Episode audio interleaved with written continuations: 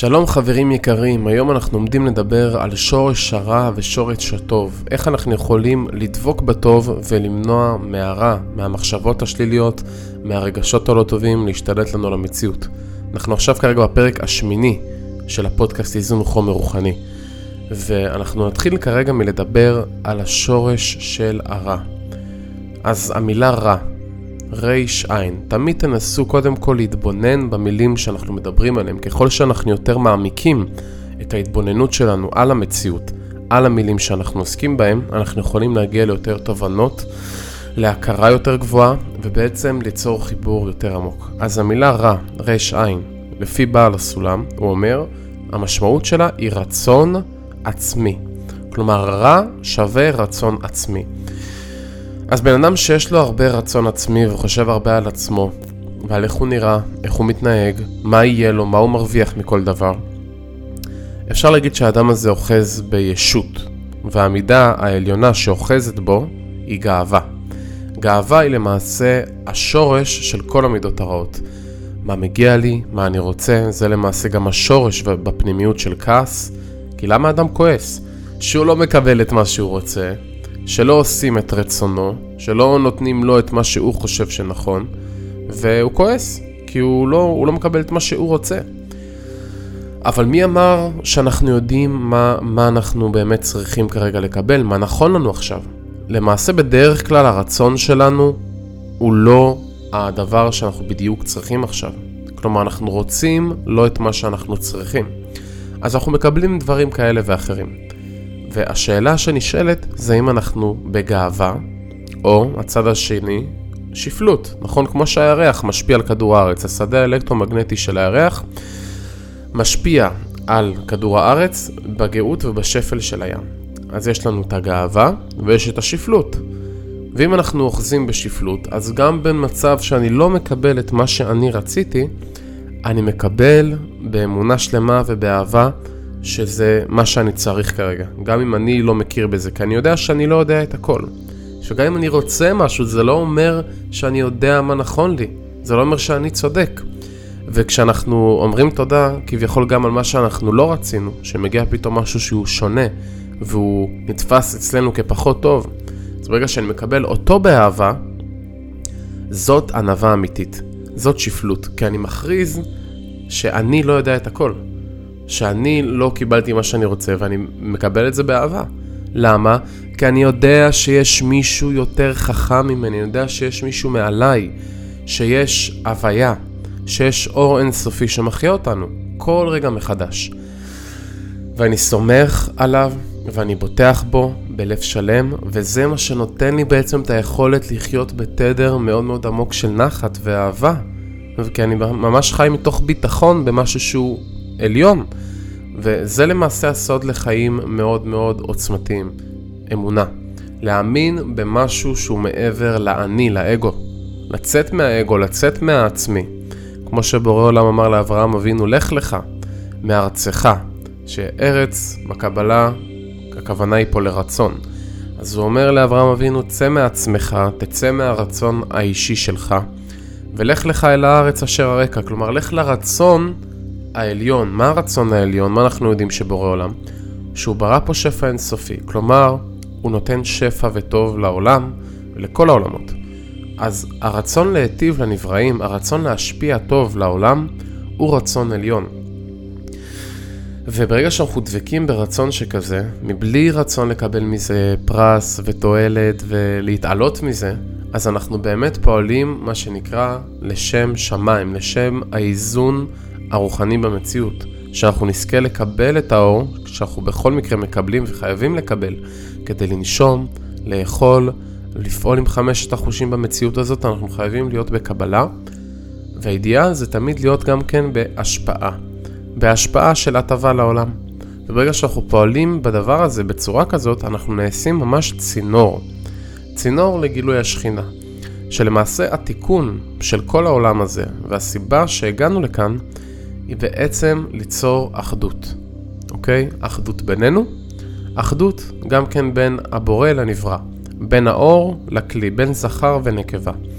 וברגע שאנחנו בוחרים בשכל שלנו לקבל על עצמנו שאנחנו לא יודעים הכל, לצאת רגע מהאגו הזה שאני מבין ויש לי את הזכות להגיד דעה על כל דבר ולשפוט כל דבר. לצאת שנייה מהמקום הזה ולהבין של אוקיי, מה, מה אני יכול ללמוד מפה? מה אני קיבלתי כרגע שכן יכול לבוא לעזרתי?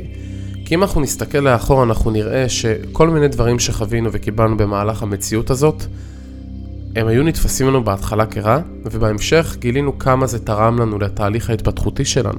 כמה זה העצים אותנו, אותו האתגר.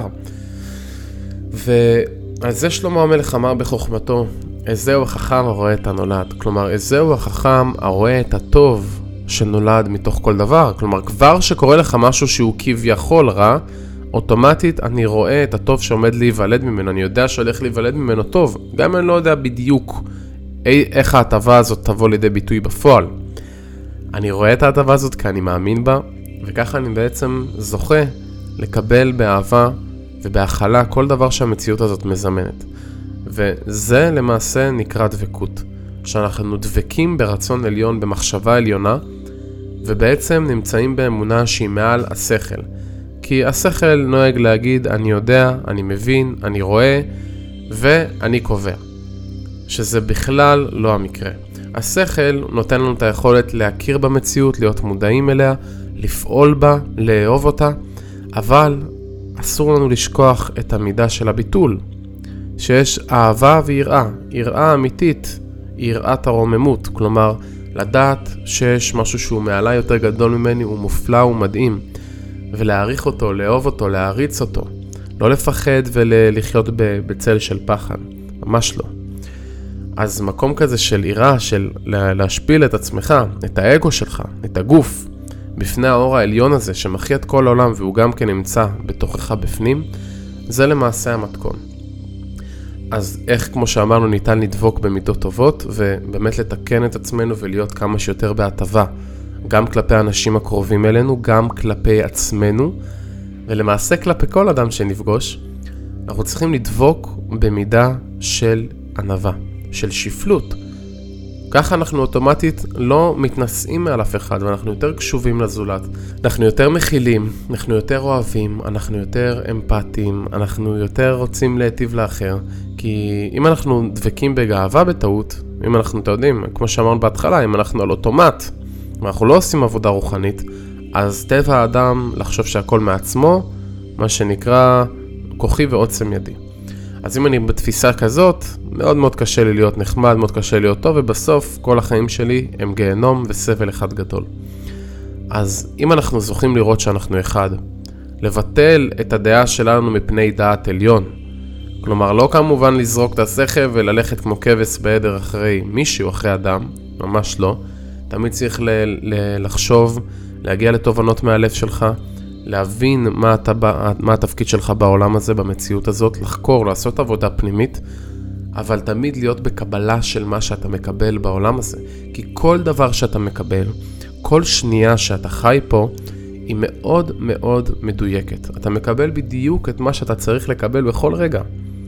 כל רגע אתה מקבל בדיוק את אותו אתגר שיפתח אותך למדרגה הבאה שלך.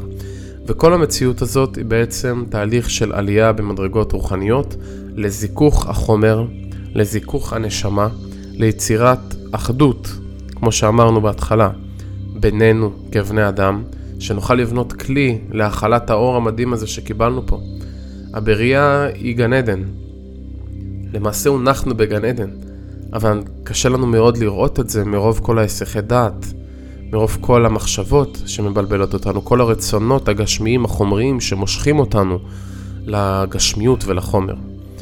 וכדי להתגבר על זה ולראות מעבר ולראות את, ה, את הרוח שבכל דבר, לראות את האלוקות, לראות את ה, באמת את האור, אנחנו צריכים להמשיך להיות בעבודה פנימית, להתבונן ביום שלי, לשאול את הלב מה הוא מרגיש, לשים לב מה אני חושב, להשתדל כמה שיותר להיות בהכלה כלפי כל מה שמגיע אליי, כל מילה, כל משפט, כל אדם, כל סיטואציה. למה היא מגיעה אליי? מה אני יכול ללמוד ממנה? וכמובן, להתרחק מהגאווה והכעס. לברוח מזה כמו מאש. כועסים עליכם, תורידו את הראש, אפילו אל תסתכלו לבן אדם בעיניים. כי רק מההסתכלות אתם יכולים להיפגע. אנחנו צריכים כמה שיותר להישמר, להכיל, כי בסוף גם תזכרו שאנשים שהם כביכול עושים רע לזולת, זה רק כי יש להם סבל בפנים. תמיד אדם נותן את מה שיש בתוכו. אז אם אנחנו נזכור את זה, אנחנו נוכל באמת להכיל כל בן אדם ולרחם עליו. בן אדם שהוא עושה רע, הוא צריך הרבה אהבה ורחמים ושמישהו יאמין בו ולהדוות לו דרך חדשה. ואנחנו צריכים לעשות את זה. בראש ובראשונה הם האנשים הכי קרובים אליכם, כמובן וכמובן. המשפחה, החברים הקרובים, זה בראש ובראשונה. להיות בהכלה כלפיהם, גם אם לא מסכימים עם הדרך שלכם, גם אם הם לא מצליחים להכיל אתכם. זה בסך הכל מראה לזה שאתם לא מכילים אותם. שאתם לא מכילים את עצמכם. זה הכל מראה של מה אתם חווים. אז אף אחד לא אשם. אף אחד לא אשם. זה הכל בנו, אחריות פנימית שאנחנו יכולים לקחת כדי לשפר את הכלת המציאות שלנו, וככה באמת להתקרב יותר לענווה ולהתרחק מגאווה. דבר נוסף שאני יכול להמליץ זה כמובן להאזין פעם נוספת לפרק, להבין מה אתם יכולים לקחת מפה, איזה תובנות, איזה פרקטיקה, ובאמת להתחיל לקדם את זה. ניתן גם לקרוא את איגרת הרמב"ן. איגרת מאוד קצרה, שעוזרת לנו, אם אנחנו קוראים אותה באמת בצורה עמוקה ורגשית, להתחיל להתקרב יותר לענווה, להבין שהכל זה רק אחד, הכל זה הוא. אז אין לנו שום זכות לשפוט או להתגאות על אף אדם, על אף אחד. שיהיה לכולם המון המון בהצלחה, וכמו שאתם יודעים, אני תמיד זמין בוואטסאפ לכל שאלה שעולה לכם. תרגישו חופשיים לשלוח הודעה, המספר בתיאור של הפרק. נתראה בפרק הבא.